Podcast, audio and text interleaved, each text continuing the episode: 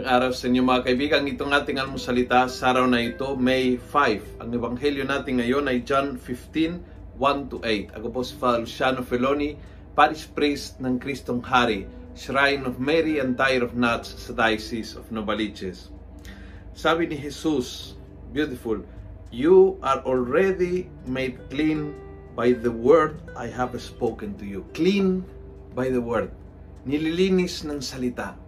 Wow, maganda ho yung yung uh, minsan uh, uh, inspired by the word. Yes, alam natin 'yon. Or uh, guided by the word. Yes, alam natin 'yon. Or uh, ang salita mo ay parang lampara na nagbibigay ng liwanag sa dadaan. Alam po natin 'yon. But ito ay iba eh. Iba ang dating ng salita ng Diyos bilang pampalinis ng ating sarili. Nililinis tayo ng Diyos nililinisan tayo ng Diyos sa pamamagitan ng kanyang salita. How come? Paano? And I think yung pinaka, pinaka dahilan ay dahil ang salita ng Diyos ay talagang napaka-challenging.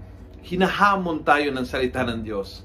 Kapag tayo ay seryoso sa pagbabasa at pagkikinig ng salita ng Diyos, somehow may mga bagay sa sarili na feeling nating hindi po pwede. Kailangan ayusin, kailangan tanggalin, kailangan dagdagan, kailangan baguhin kapag talagang seryoso ka sa pakikinig, pagbabasa, pagninilay, pagdarasal, pag-underline, pag-study ng salita ng Diyos, it challenge your life. It push you to be better. It encourage you na gawin yung matagal na iniisip, pinaplano pero hindi pa ginagawa.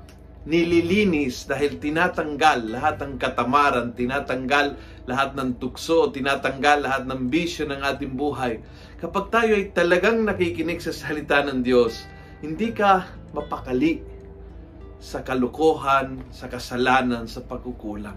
And therefore, nililinis ka ng salita na yan. Tinutulungan, inaayos ang ating sarili.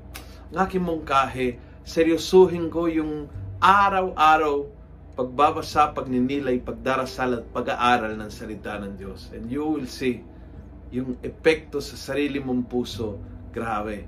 Ang lalim po ng grasya na matatanggap. Kung nagustuhan mo ang video ito, pass it on. Punuin natin ng good news ang social media at gawin natin viral araw-araw ang salita ng Diyos. God bless.